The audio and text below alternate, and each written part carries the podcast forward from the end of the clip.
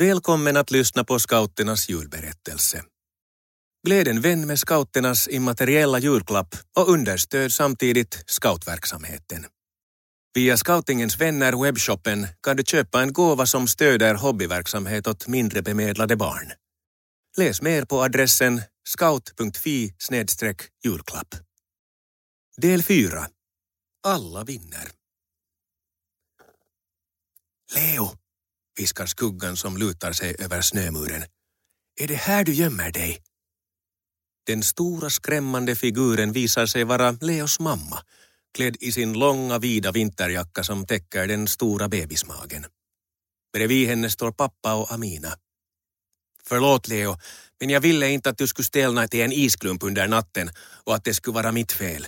Jag tänkte att jag hellre vill vara den modiga som kommer farande för att rädda dig, säger Amina. Pappa skrattar. Mamma säger att de ändå skulle ha kommit för att leta efter Leo eftersom han inte synts till vid kvällsmaten. Inte får barn så där bara flytta hemifrån och riskera att råka i fördärvet. Så dumma är inte ens vi dumma vuxna, säger mamma. Dessutom har vi ett ärende till dig, Leo. Amina och pappa ler hemlighetsfullt. Vad är det fråga om? Leo stiger upp. Hans ben är stelfrusna. Amina skuttar ivrigt i förväg och Leo, mamma och pappa följer efter.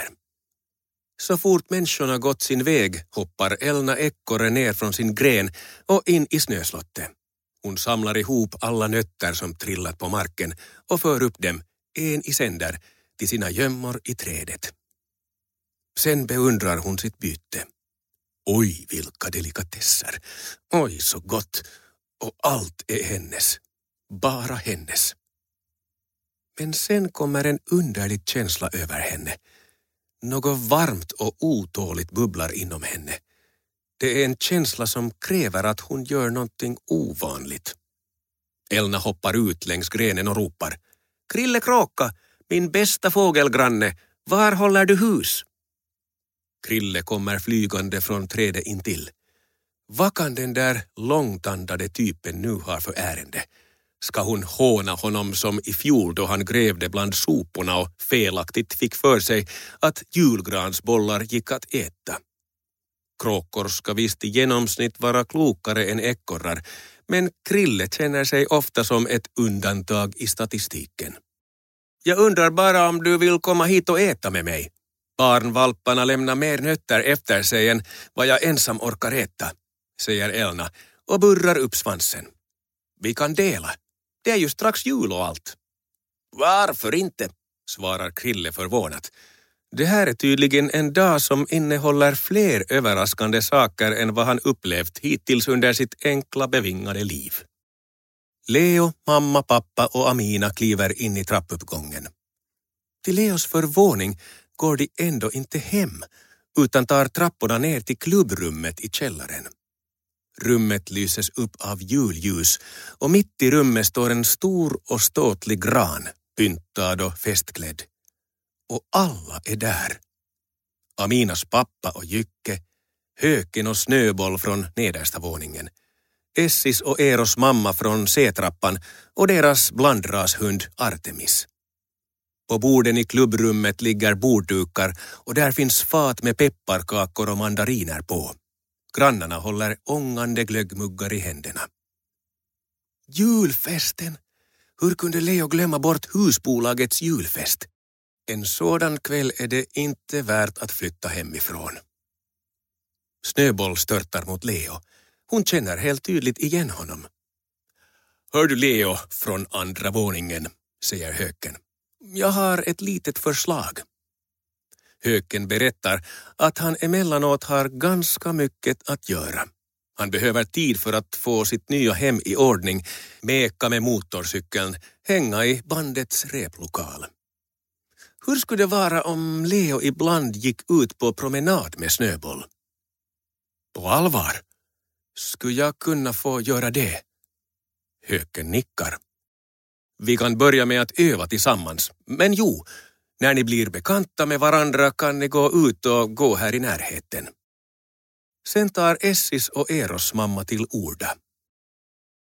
Vår Artemis är en väldigt känslig hund. Han tycker inte om att vara ensam hemma och kan börja yla. Skulle du någon gång vilja komma och hålla honom sällskap när vi jobbar sent och Essi och Eero har hobbyer? Leo får inte ett ljud ur sig. Han bara nickar. Hans hjärta slår hårt av iver och lycka. Men också Amina har något att säga. Eftersom du är min hedersvän får du förstås också sköta om Jycke, meddelar Amina. Tack, andas Leo. Tack till er alla. Nå, säger höken och stryker sig över polisongerna. I själva verket är det här på samma gång en julklapp från dig till oss. För vi behöver ju alla din hjälp. Du ger av din tid och det är den allra finaste gåvan av alla. Så det här är en sådan där win-win situation, om du vet vad det betyder. Essis och Eros mamma nickar och ler. Liksom så att alla vinner, kontrollerar Leo. Höken ger honom tummen upp. Just precis. Snöboll virvlar som en vit snurra kring fötterna på dem. Leo böjer sig ner framför henne och krafsar henne på halsen och sidan. Då slickar Snöboll Leo i ansiktet med sin lilla rosa tunga.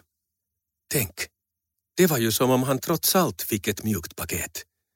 Och till på köpet flera stycken på en gång. Julen är räddad.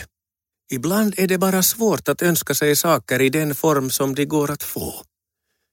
Det här får Leo att plötsligt minnas något och han vänder sig till sin mamma som står en bit bort. Med ett klurigt uttryck i ansiktet säger han. När vi nu sparar in på hundtillbehören så vill jag korrigera min önskelista. Det ska ändå stå mycket godis. Ja, okej, okay. jag kan väl ta den där lilla systern också. Alla brister ut i ett glatt skratt. Det här var det sista avsnittet av scouternas julberättelse. Gläd en vän med scouternas immateriella julklapp och understöd samtidigt scoutverksamheten. Via Scoutingens vänner webbshoppen kan du köpa en gåva som stöder hobbyverksamhet åt mindre bemedlade barn. Läs mer på adressen scout.fi julklapp.